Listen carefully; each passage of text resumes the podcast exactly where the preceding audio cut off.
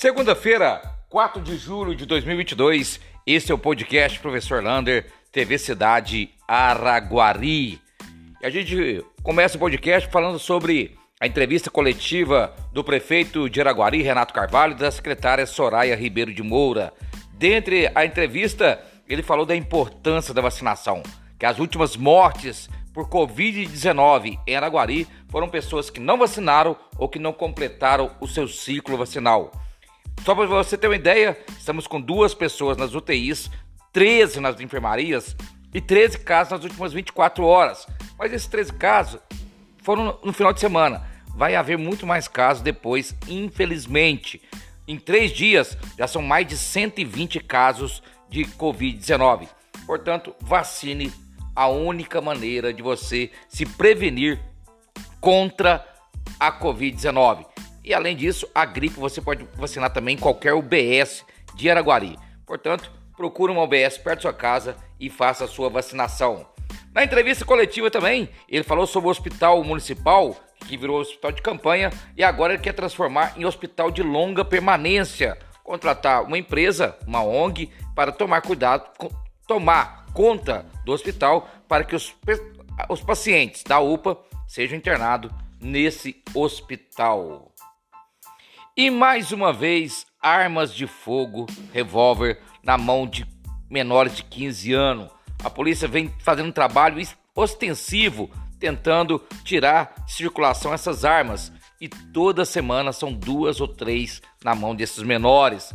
Além disso, vários assaltos, uma a grande amiga foi assaltada às 19 horas indo trabalhar. O ladrão jogou ela no chão e roubou a sua bolsa.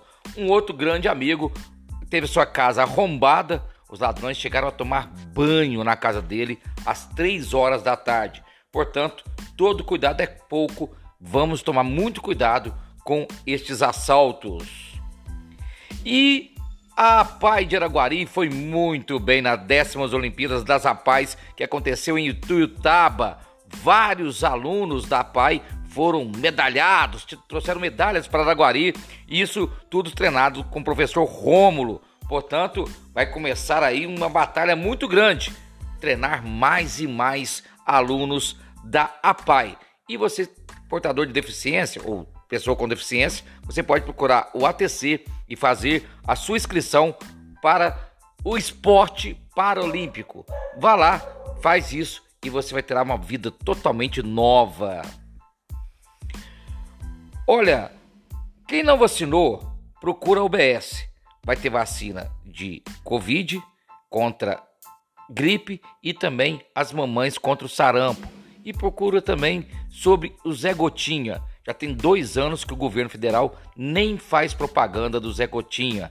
Também importância contra a paralisia infantil. E tem mais curso gratuito.